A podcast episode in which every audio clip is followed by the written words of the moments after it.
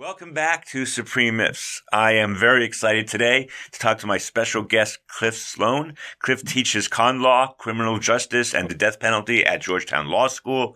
He's a Harvard grad, uh, Harvard grad, both undergraduate and law school. He clerked for J. Skelly Wright. And for those of you too young to know who J. Skelly Wright was, he was probably the most important feeder judge to the Supreme Court that there has maybe ever been, which, and which may also explain why Cliff also clerked for Justice Stevens, who is one of my favorite justices.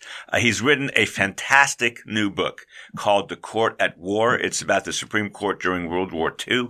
I reviewed the book for Dorf on Law. I loved every word from the first to the last, and I wanted to have Cliff on, and that's why he's here. Cliff, thanks so much for being here.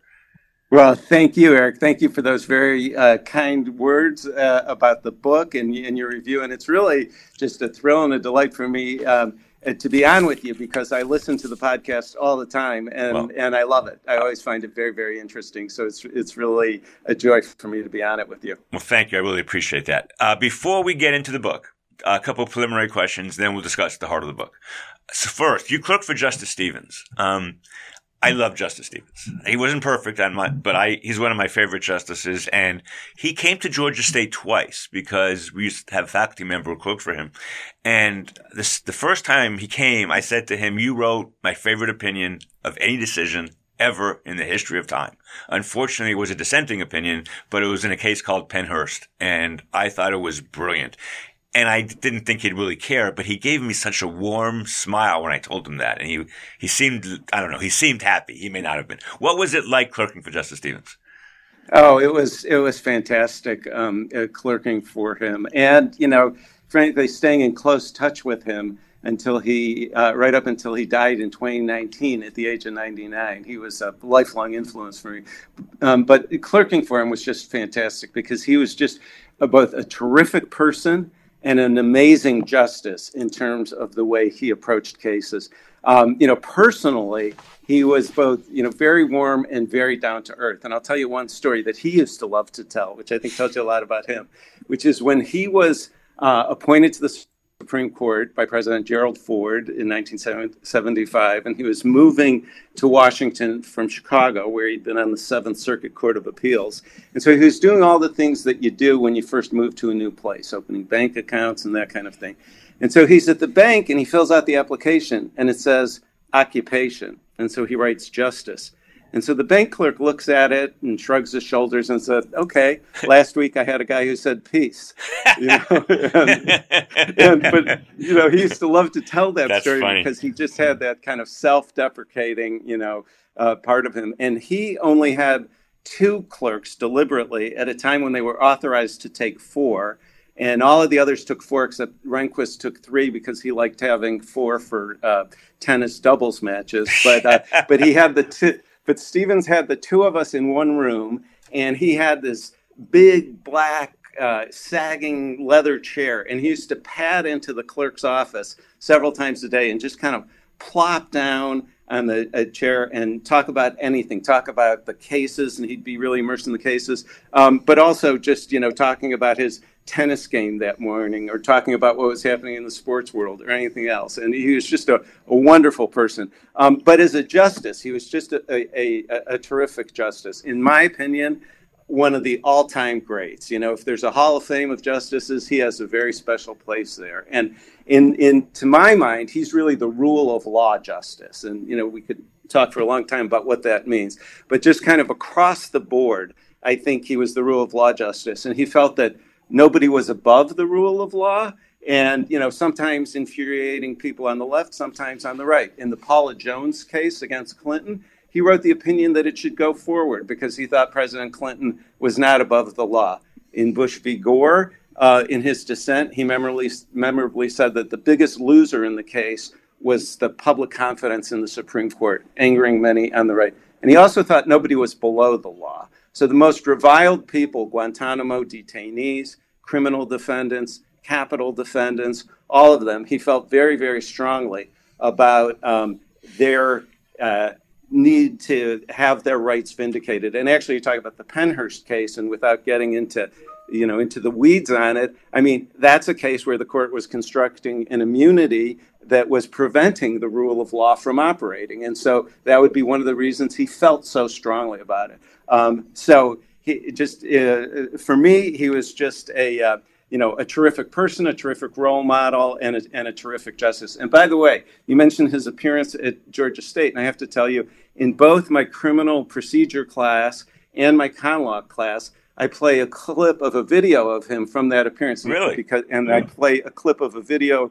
um, of Scalia because I think that uh, in one of his appearances, he talked about the way he approaches cases and originalism yeah. and his view of originalism. Yeah. And so it's a great sort of, um, you know, concise summary of his view. And I use it to contrast Scalia's, but I'm very familiar with that Georgia That's State great. appearance. Well, I, I mentioned uh, my last podcast was with Nick Stephanopoulos of Harvard, and we were talking about voting rights, of course, and elections. And I mentioned that um, after Posner went on Mike Sacks's HuffPost Live and revealed that Posner thought he made a mistake uh, in the vote in the uh, voter ID case that came out of Indiana, long after it was decided. Stevens, just a few a few weeks later, I think, said he, he wrote the majority opinion in the Supreme Court, said he made a mistake too. So when you have Posner and Stevens both saying they were wrong on a very public matter, it's a kind of a big deal. No, I, my impression of Stevens was just that he was just someone who tried to get it right, who, who really, um, um, tried to do the right thing. And that's pretty much all we can ask, I think, at this point, you know, from. No, any- absolutely. I mean, when he was nominated to the uh, Supreme Court, and of course, you know, the, the combination of historical circumstances. Um, President Ford and Attorney General Ed Levi were trying to restore the luster of the Justice Department at the time. And so they wanted somebody who was just perceived as uh, very independent and an outstanding judge. And the phrase that was used about Stevens at the time was that he was a judge's judge. And that's what it meant. Not that it was abstract or esoteric, but just exactly what you're saying, Eric, that he approached every case. He prided himself on doing that. And he would really dig into the into in, in, into the facts and into the legal issues, he used to always be very skeptical of what he called the glittering generalities. Yes. That people tr- sort of throw around these broad sweeping terms as though they resolve the cases. And, um, and it's, it's, it's a part of judicial humility in a way to recognize that no, you just you, you don't just adopt these glittering generalities. You have to really um, you know deal with the with the case as it comes to you. It's amazing you say that. I was was spending too much time on this, but we're going to keep going. Um, so it's amazing you say that because the the smart one of the smartest lawyers I ever met was a partner I worked for briefly at Gibson Dunn and Crutcher when I was there in D.C and glittering generalities. He he we had some we had some cases that we really were going to lose and we had almost no chance of winning. But I would come to him with the holding of a case and he would say, I don't care about the holding yet. Give me the context. Give me the facts. Give me what it is on the ground. Then give me the holding. And then I'll tell you if this case helps or hurts us. But you can't just give me the, the, the heading. Yeah. You know, and he, and he really meant that in a very deep way. And I think Stevens really always understood that that it's you can't just transplant those, you know, um, headings from, from West or whatever and think you have a legal rule. It depends what the case was about. Anyway, I, I thought Stevens really understood that and was really fact specific in his Souter, Souter and Stevens are my two favorite justices of my lifetime. And I think they both. Well, and, and I'm sure you probably know this. They became very, very close. I'm not surprised. Yeah. Very close personal friends. Um, you know, Souter, who was a bachelor, would have dinner with Stevens and his wife regularly. Right. And uh, they were, they were, they were very, very close. I could see that. Okay, enough about that. Let's talk about this fantastic book. So, um, I've taught con law for 33 years and practiced it before that. So probably a 40 year journey in this, in this world of con law for me. And I never really thought of the World War II period as that interesting. Uh, of course, everyone knows about Korematsu and how terrible that was and, and a couple other cases, but I never thought of it as a, as you know a, a, time period that you'd want to take out and study the court during that time period. And boy, was I wrong because your book has so many interesting things on it. So let me ask you first, why did you pick that time period to write about? Yeah, so I, will tell you how I got into it. So, um, you know, I was working as special envoy for Guantanamo closure in the Obama administration in 2013 and 2014. And in connection with that, I was reading the court's military detention cases, including the infamous Korematsu case. Yeah. And I read a case a year before Korematsu, which was the first of the, you know, shameful anti-Japanese cases, Hirabayashi, um, upholding a, a, a curfew targeted at Japanese American citizens. And I noticed that exactly one week before uh, Hirabayashi, exactly seven days before, the court had issued West Virginia Board of Education versus Barnette, the famous, uh, great opinion by Justice Robert Jackson, striking down at the height of World War II a mandatory flag salute in West Virginia public schools and ruling for these Jehovah's Witnesses um, school children who objected to uh, saluting the flag.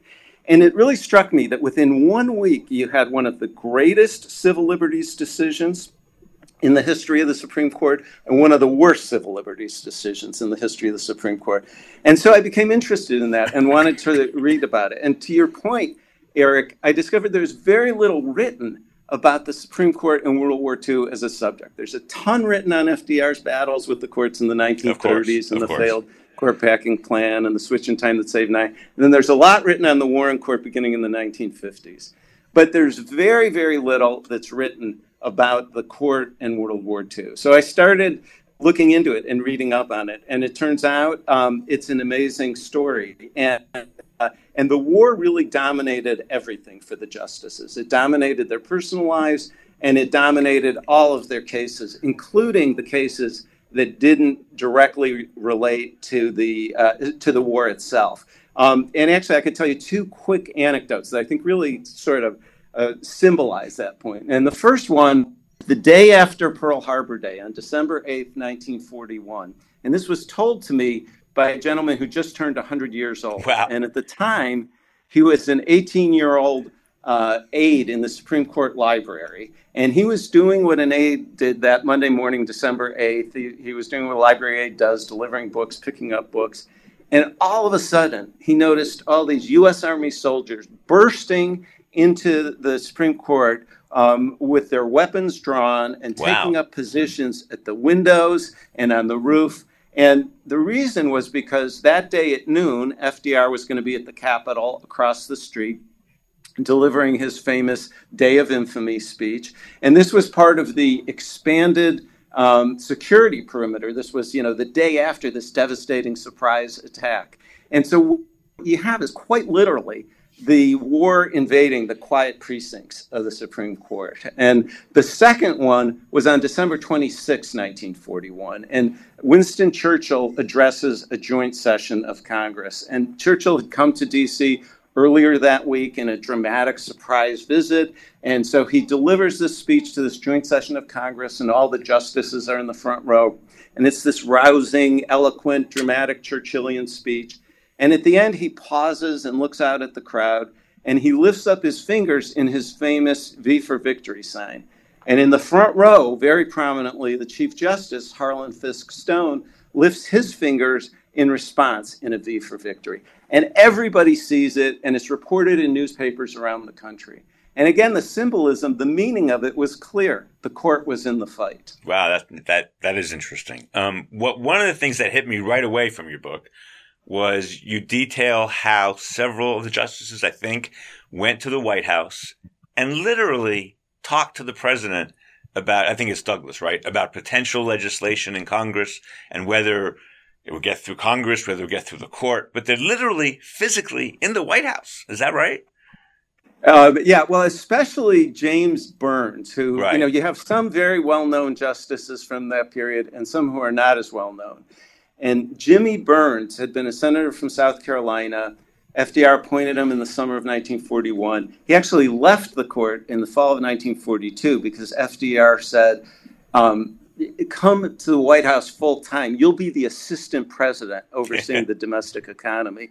But while he was still on the court, while he was a sitting justice, um, FDR made clear to everybody in government, cabinet officials, that any war related legislation had to go through Jimmy Byrnes. And while he was, a, wait, wait, wait, while he was a justice. While he was a sitting justice. And Byrnes was working out of the White House on legislation, and he was a lead intermediary between the administration and Congress on this important war related legislation, so, which, of course, could come before the court for interpretation. So, and, so uh, let's, back know, up. And, hold on, hold on. Pause. Let's back up. Let's start to interrupt. Let's back up for one second here. That would that be the equivalent of, let's say, um, the president and Justice um, Kavanaugh talking about potential student loan legislation that may or may not get through and, and, and, and whether it was constitutional. And that's kind of the same thing, right? I mean, yeah, yeah, and even more so, working with the Hill on developing it on behalf of the administration. It's not just kind of giving, um, you know, views on uh, the legality. It's actually working on the substance of the legislation. And, um, you know, and some of this was reported at the time, and it didn't get a lot of attention. You know, I found a newspaper article that referred to Byrnes as an intermediary with Congress on behalf of the administration and almost just reported it without comment. That's there crazy. are other articles. an, intermediary, a Supreme wait, wait, wait a minute. A Supreme Court justice was an intermediary between between the Congress and the administration. Right. Right. Wow. And, you know, Byrnes, I, I mentioned that he had been a senator from South uh, Carolina. He was uh, known as a kind of parliamentary wizard in the Senate. He knew how to get things done. And so, you know, FDR wanted to um, kind of um, tap into that. And certainly, you know, by today's standards, it's uh, remarkable.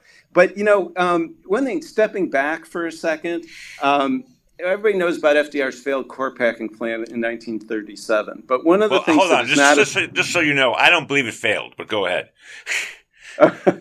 okay, well, the legislation yes. failed, and of course, yes, yes and the court yes. did. You know, there's the change in response to it. Um, yeah, a- a- absolutely. But in any case, the unsuccessful legislative package about uh, expanding the court, and um, but what is not as well known or appreciated is that by the summer of 1941, FDR had appointed seven of the nine justices, and he had elevated an eighth to be Chief Justice. Eight of the nine justices owed their position to FDR. And it wasn't just, uh, it, it was by far the biggest impact on the court of any president since George Washington. And it wasn't just the number of justices. Um, many of them were extremely close to him. And we were just talking about Byrnes, but we could go through almost each of the justices. And, um, and there were many that he gave kind of um, various assignments and missions, um, you know, some of them informal. One of them formal, he appointed um, Justice Owen Roberts to head a, a, commission investigating what happened at Pearl Harbor with all these top military people. But he also did things like um, he sent uh, uh, Hugo Black to Alabama to report on the state of war readiness in the industries there um, to him. And he and, and Frank Murphy, another of the lesser known justices who had been mayor of Detroit and governor of Michigan and U.S. Attorney General, he had Frank Murphy go to Detroit um, again to investigate the state of war readiness. And of course, Detroit was so important because it was manufacturing jeeps and other equipment.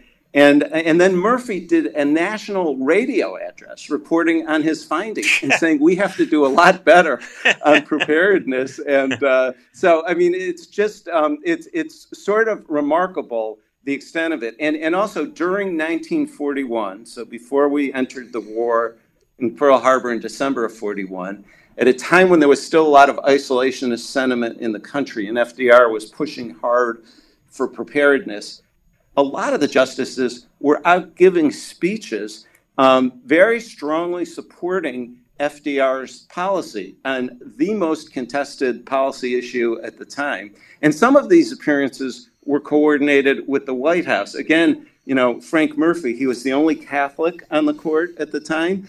And so, um, and, and there was some concern in the Catholic community about the Soviet Union, which had become an ally um, of Britain because Germany had invaded it, and there was some concern in the Catholic community because the Soviet Union was so anti-religious and so hard on the on the church. And so, um, coordinated with the Roosevelt administration, Murphy goes to talk to the Knights of Columbus, and he basically gives them the FDR message that um, we have to welcome the Soviet Union, and that's far more important than um, because of the horrors of Nazi Germany. And that is our priority right now. And FDR sends a message to Murphy that he was tickled to death by his appearance and it had been coordinated wow. with it. So it's just to a remarkable degree the justices were coordinating on non-judicial policy matters. So, so I don't know if you know this or not, but since since 2012, well, really for most of my career, my um, my unique contribution to literature is that the Supreme Court is not a court, and its justices are not real judges.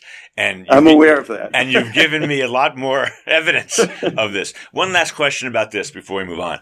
Do, do you have any sense? Because I don't. Do you have any sense of this close connection between the president and some members of the court, many members of the court? Was that a new thing, or had that been going on in America really since the beginning? And it's only post kind of war, during the Warren Court and after that that we got this rigid separation of the justices from the administration.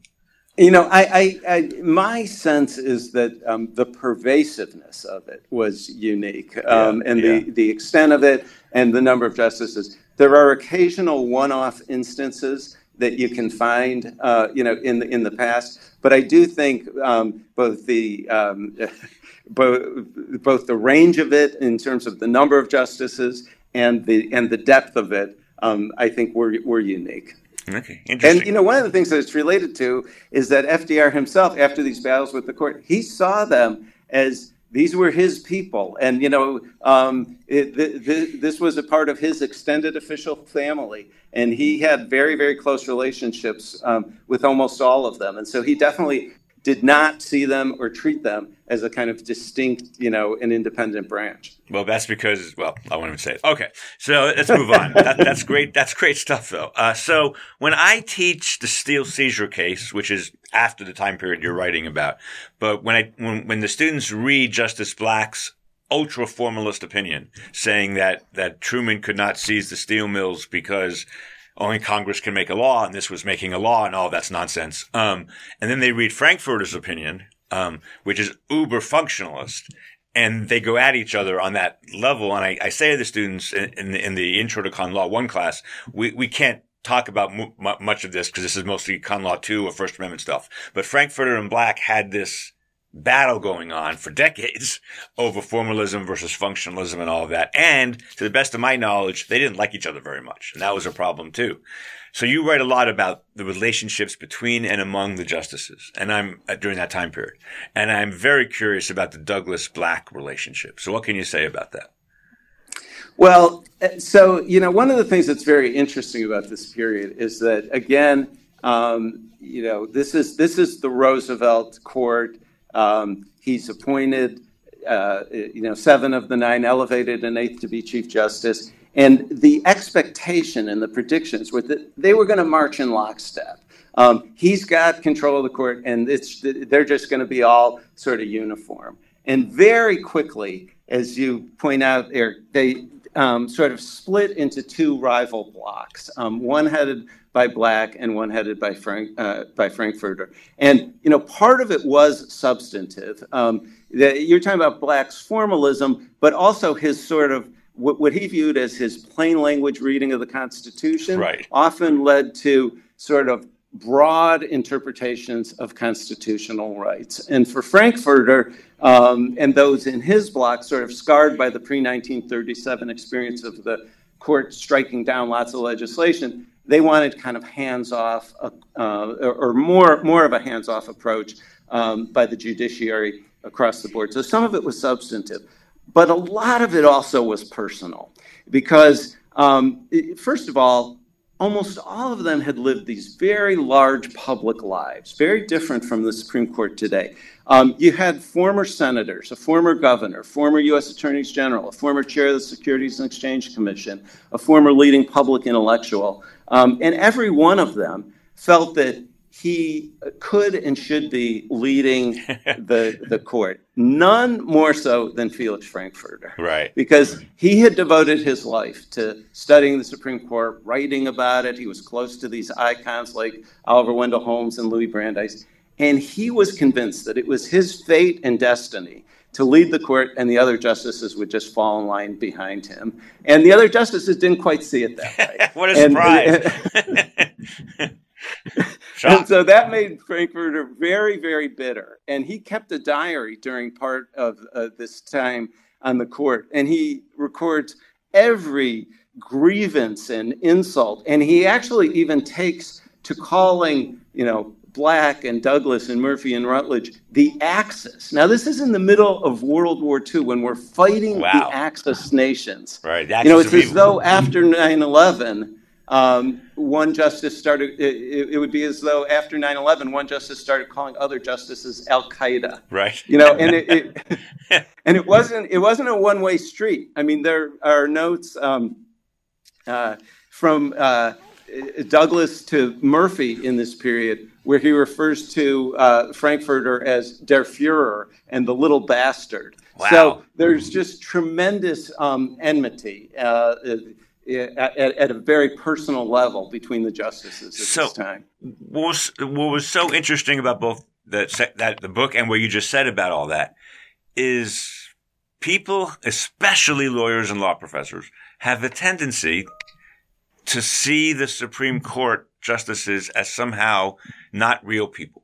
But the reality is they go to the bathroom, they they have they have wives and husbands or lovers. They they do everything we do. And I me- I, me- I mentioned that because um, just a slight digression. When the Affordable Care Act case came out, um, I made the point in the media, and then Dahlia Lithwick did a Slate podcast with me on it, that whatever made Roberts change his mind, we know he changed his mind. He was going to strike the law down, then he decided not to strike the law down. Whatever that was, and I'm sure it was many different things, but a big part of it was it was the Kennedy court. It had been the Kennedy court from the second Justice Roberts took, took over as Chief Justice. And I know, and after that case, it was no longer the Kennedy court. And I'm convinced that's a piece of the puzzle. That's a part of the puzzle because they're human beings. And if your whole life is you want to be Chief Justice of the Supreme Court, which I think Roberts did his entire life, and you get there and Kennedy has all the power four to his left, four to his right, you'd be pissed. So I, anyway, my point about that is the, the Black Douglas thing, did it make its way into doctrine? In other words, did their, do you think they each sometimes took positions maybe a little more rigid, either in Black's formalism or Frankfurter's functionalism, just because they want to distance themselves as much as possible from the other one?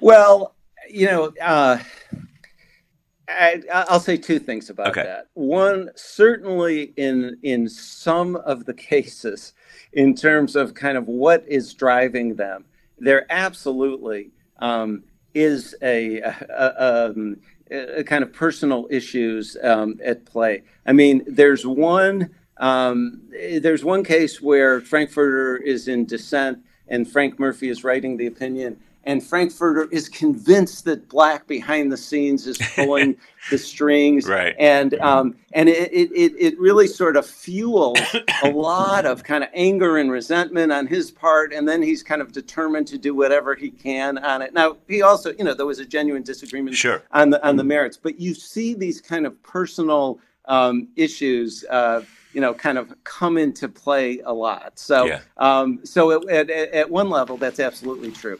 On the other hand, it's also true that um, if and and you know this is this is kind of the way it famously works on the court. Th- there are some cases where, despite their you know kind of enmity on a lot of issues, if Frankfurter thought that Black could be an ally on something that he thought was important, he would go to black on it you know and so there are you know there are some instances of that and where frankfurter's trying to rally the court um, in uh, you know on on different cases and different issues and and again when he thinks black can be helpful you know for example in corralling douglas he doesn't hesitate right. um, to try to reach out as well you know the famous line yes. about justice brennan and counting to five yes of course yes yes this yes. most important rule and, of the court counting the five yes yes, yes. believe me i'm so. very familiar i've only cited that 37 times and um, yes, so. um, but you know one of the great things about your book, and, and so I, you're about the fifth person I've had on my podcast who's written a book and we're talking about it.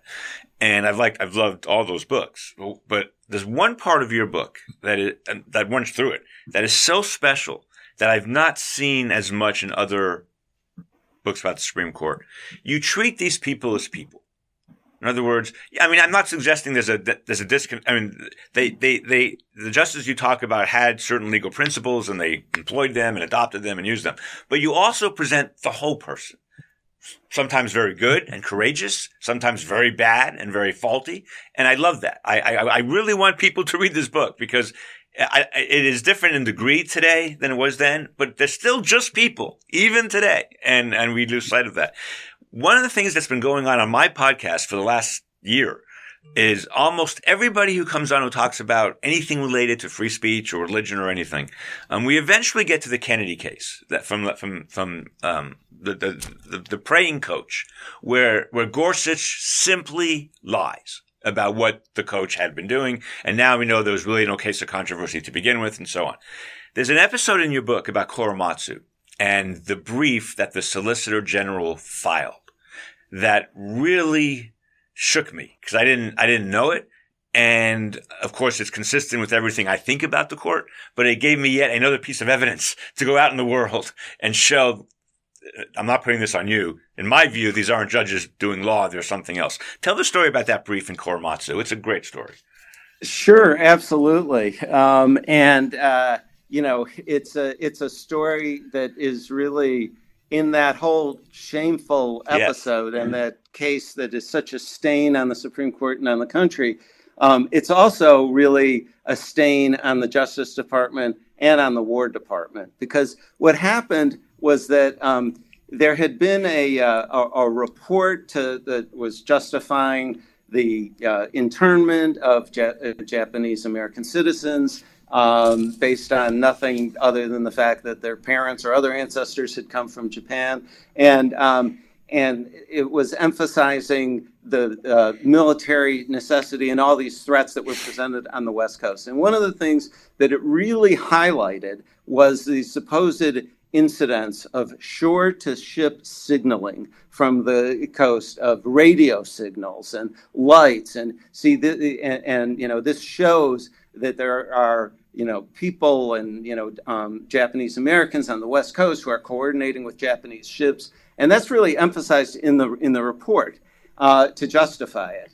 And so the case is before the Supreme Court and there were a couple lawyers at the Justice Department who were skeptical of this. And so they had the uh, Attorney General ask the FBI and the Federal Communications Commission about it.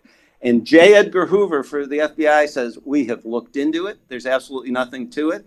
It didn't happen. The FCC, the Federal Communications Commission, says they had extensively investigated the radio signals.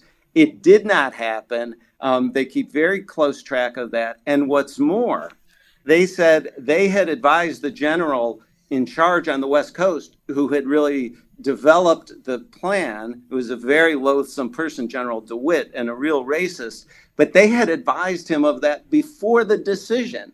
And yet he obviously went forward with the decision and relied on it in the in the report.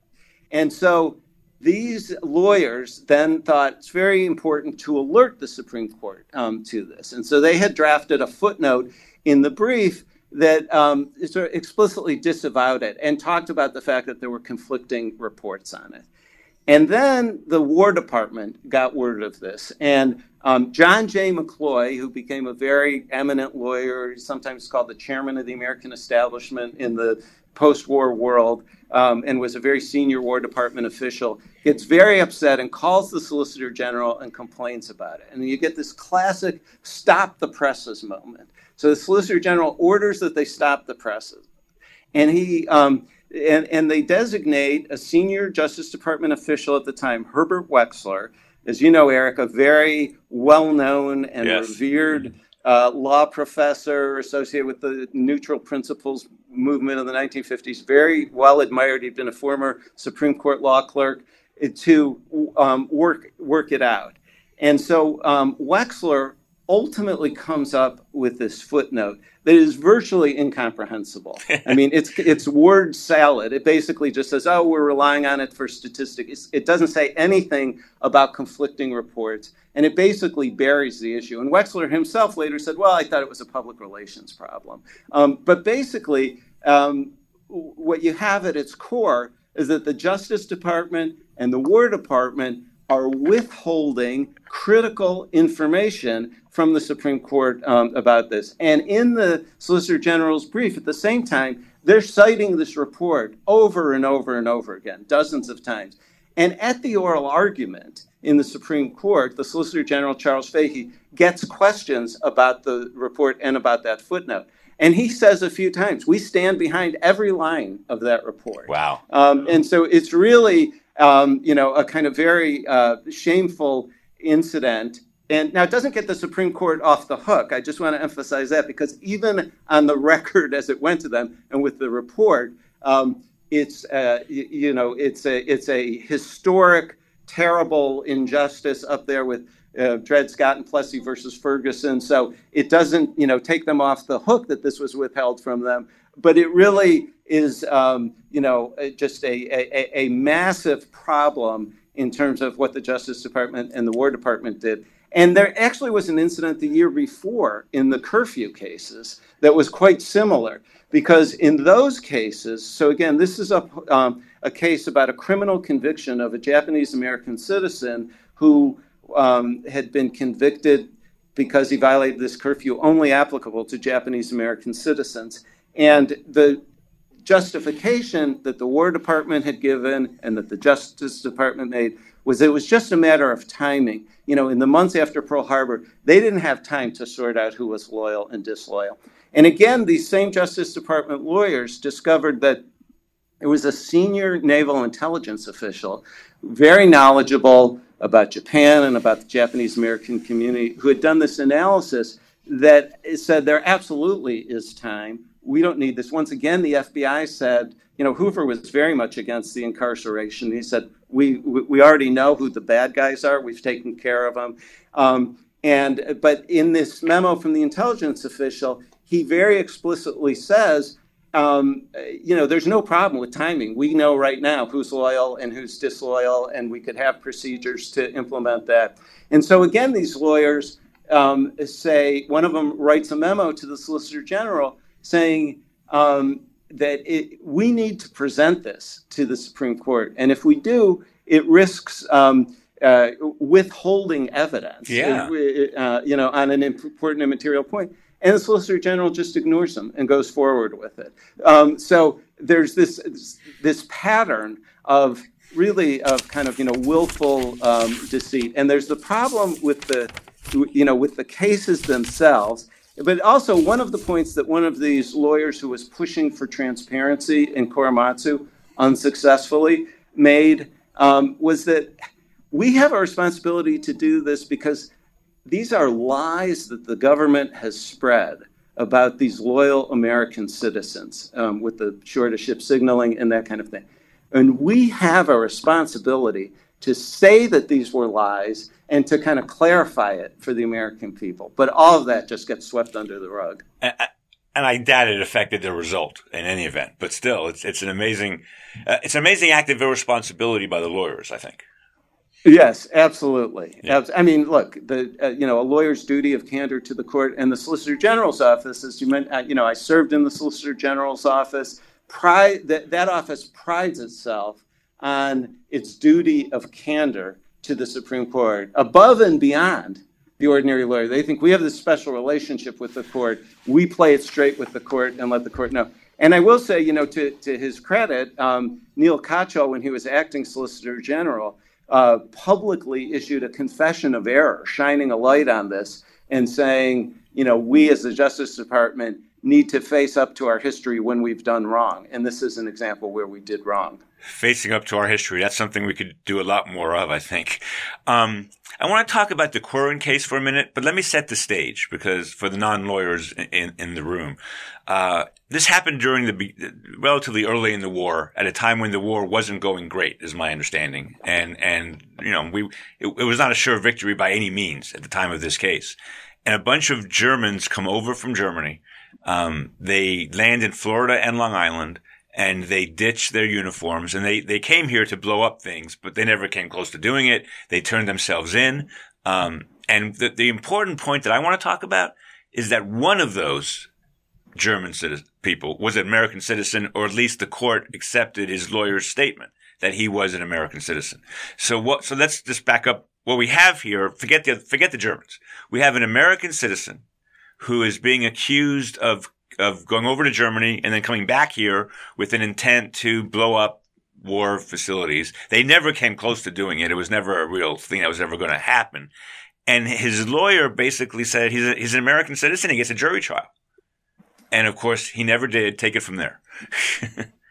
well, and, um, you know, this is part of a broader story. I mean, even with regard to the Germans, it's very important in terms of um, what happened here because from the time they were um, captured, FDR personally was very interested in this case right. and wanted to make sure that all of them would be um, uh, convicted and many of them executed as soon as possible as a very strong stand against these Nazi saboteurs. And FDR was kind of a history buff, and he's sending his attorney general uh, letters with examples from the American Revolution, and they need to be, you know, tried in a special military trial and executed as soon as possible. And uh, and so the Justice Department and the War Department convened. Wait, could, could we just hold, hold the thought right there?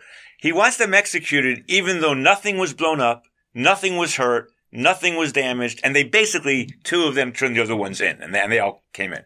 The death right. penalty for that, in and of itself, is kind of a strange thing. But go ahead. well, and the the you know the two of them who turned themselves in, that wasn't really known for a long time. Yeah. Um, at the time, J. Edgar Hoover announced it and announced it as this sort of masterstroke of you know that the FBI had unraveled this and you know yeah. captured them, and so the public at the time. Uh, you know, didn't know that it was because a couple of them, you know, very quickly um, one of them, in particular, with the agreement of the other, uh, you know, went to the FBI and confessed everything. Um, and I think how, he was turned away once. Wasn't wasn't he turned away once and had to go back, or someone oh, yeah. made a phone oh, call? a, couple times. He yeah. kept trying to reach people in the government right. to tell them about this plot. And they're like, "Okay, this is a crazy caller," you know, and they're basically and then he, and then he's put to death. anyway, but, uh, and uh, but uh, and so there's this special military commission that is convened um, to try them, and of course there's a post Civil War precedent that says when the civilian courts are open and operating, um, you know they should generally be used. And uh, well, for American for American citizens specifically in the Milligan case. Well, it was right. It was in, in it was in that context. Yeah. Yes, absolutely. Um, and uh, so, but and, and so the lawyers for the uh, saboteurs, um, you know, they had some fairly substantial legal claims, and they were actually arguing that that principle would apply in this context sure. as well sure. with regard to them. But just to and, be clear, uh, they had they had no precedent for that. The American citizen had a pres- had a had a spot on precedent for his demand for a jury trial.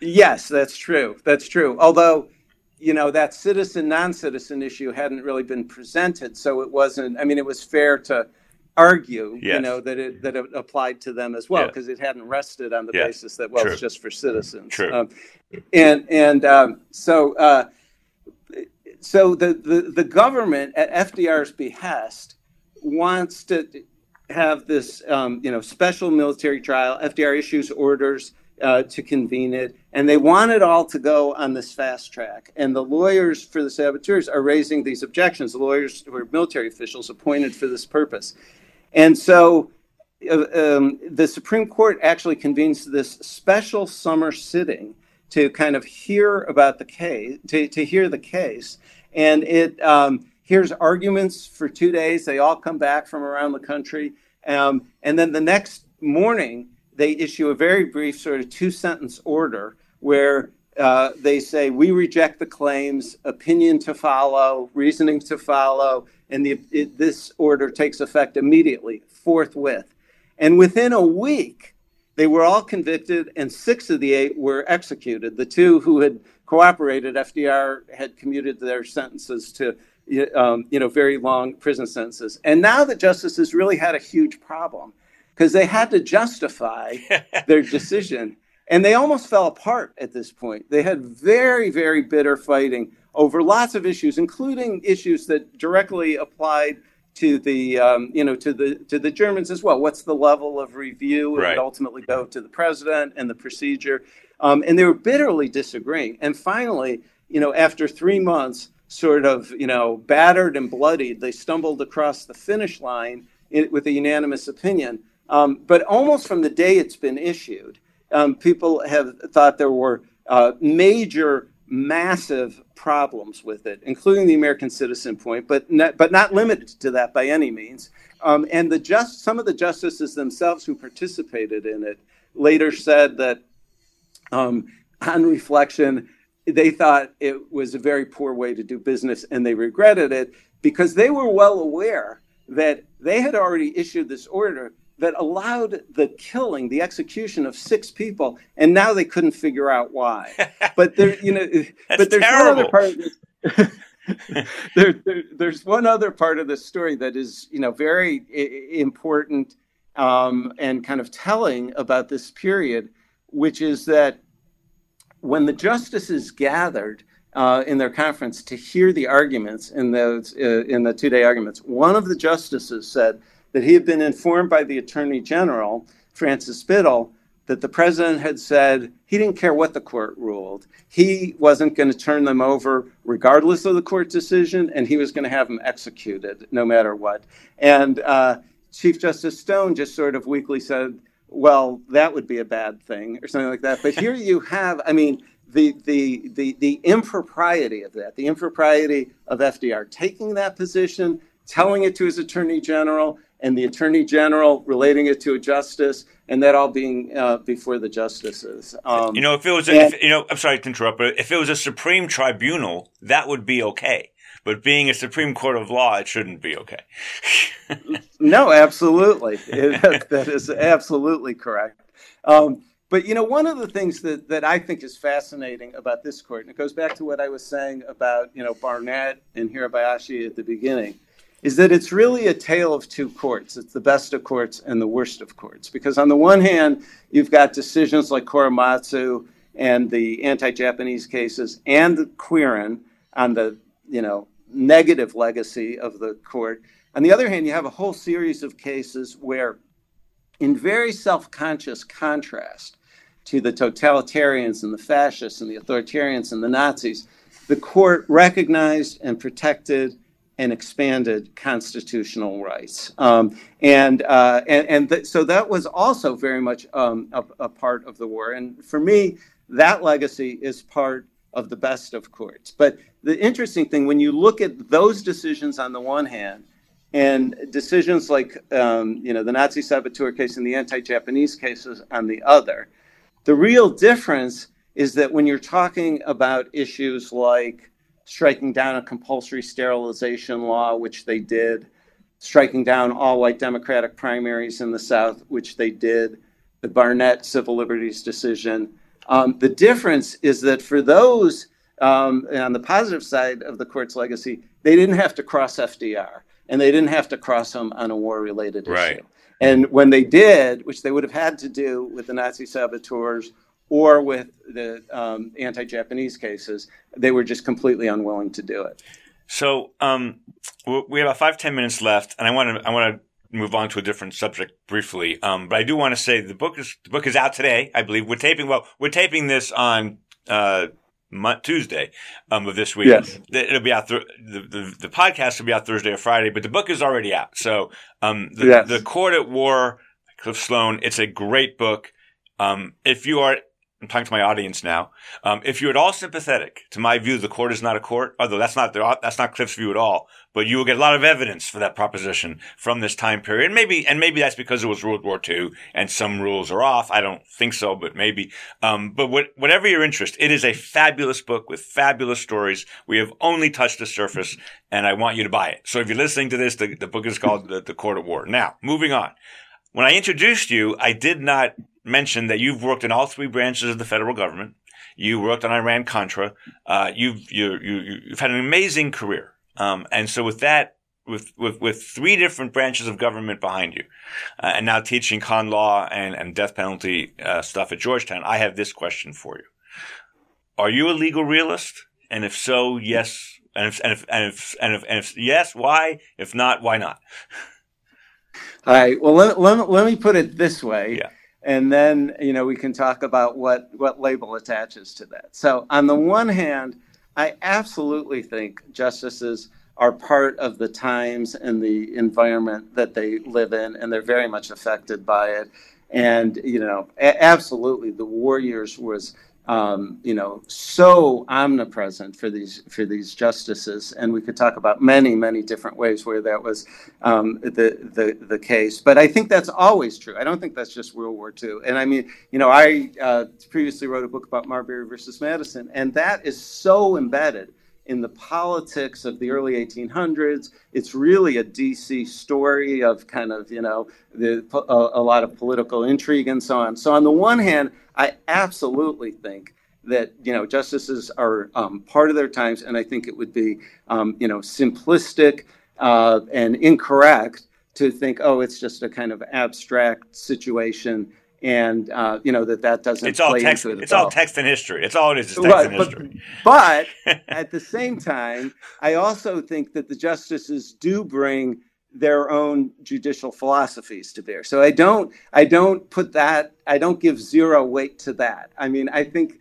that they are also kind of processing these through their you know own sort of jurisprudential um, frameworks. And so you know to, to my mind in a way, it would also be unrealistic to think that doesn't enter into it at all, and that that's all sort of a smokescreen or a cover for what they really want to do. So, um, so, so let me push back. Let me just, since I really was, let me push back a little bit on the last point you made, what you okay. call judicial ideo- uh, ideology, and, and you know, so Scalia and Thomas and Kavanaugh and Barrett and Gorsuch self-identify as originalists and they bring that kind of historical originalist perspective as part of their ideology. Whereas um, maybe Breyer and Brennan and Marshall and Douglas and others would have a more um, uh, pluralistic view of decision making, you know, uh, and, and think maybe maybe facts are more important than letter of the law, and so on and so forth. Whatever it is, but my problem is with your description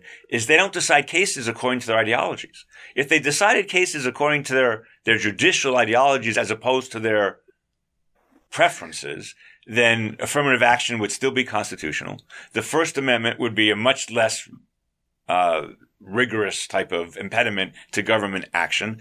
Um, you know, a lot of things would change. So I, when you say Dave judicial ideologies, I say they that that is true, but they're tied to a political not a partisan, but a political agenda that they have. And if you and I were on the Supreme Court, we'd do the same thing. If we had unreviewable power for life, are we going to let pre-existing theoretical commitments get in the way of something that we really believed in? I don't think, I don't think we would. I don't think anybody would. So I, am just not sure what you mean by judicial ideology because Scalia voted to strike down over 140 laws and virtually none of them were persuasively struck down because he was an originalist, on originalist grounds. Thomas, the same thing.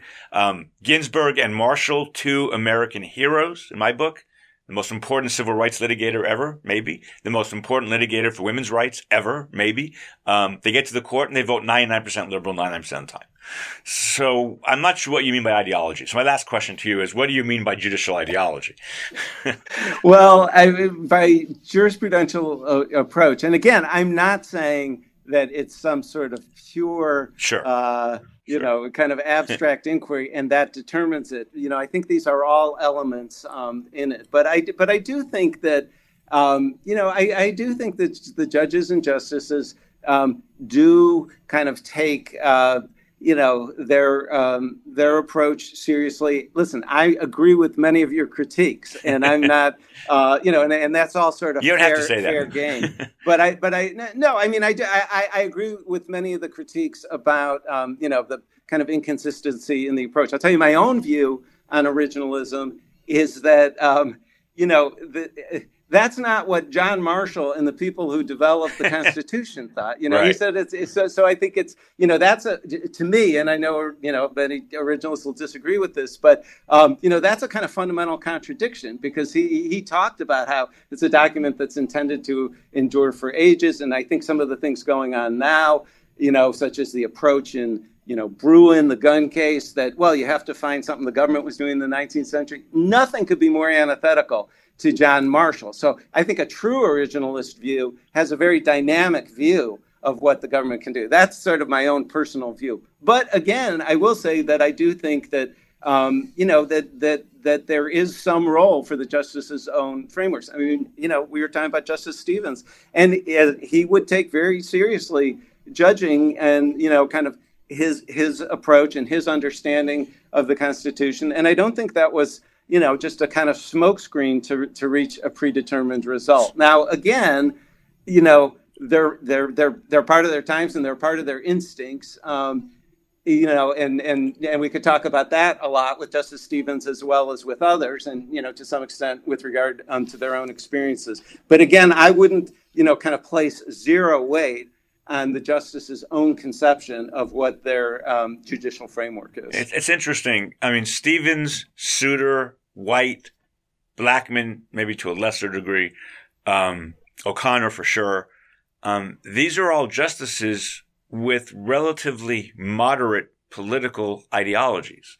So you know, O'Connor and and uh, O'Connor certainly to the right a little bit, but not not to, as much to the right as most of the conservative justices, um, and, and Stevens to the left a little bit, but not as much to the left as the most liberal justices.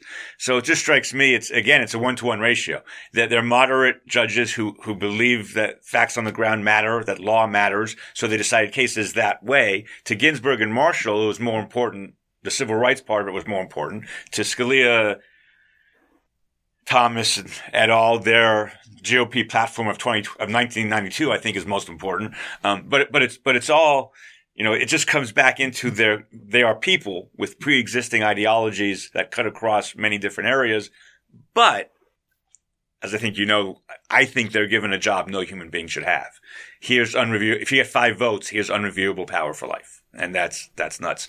Your book, I think, really brings into focus that notion that these are people who started the court after having, and in the case of these justices, you write about amazing public lives. Not true anymore. Roberts did not have an amazing public life before getting on the court. Neither did Gorsuch or any of them. But um, uh, that's different. And the judges you write about had real lives, political lives before the court. And your book, I think, it, it is a specific period of time, World War II. But a lot of the issues we face today, I think, come out of that time period and, and, and kind of how the justices related to each other and to the president and to the Congress. So, congratulations on writing a fantastic book. Um, I, it's really, I'll say this, it, and this will insult some people, but it's my favorite book of the year. So people should read it and congratulations. And, um, I hope you get it out there. Um, and thanks for coming on. Thank you, Eric. I really appreciate it. Thanks so book. much. Thanks, Cliff. All right, everybody. The book is The Court at War. See you next time.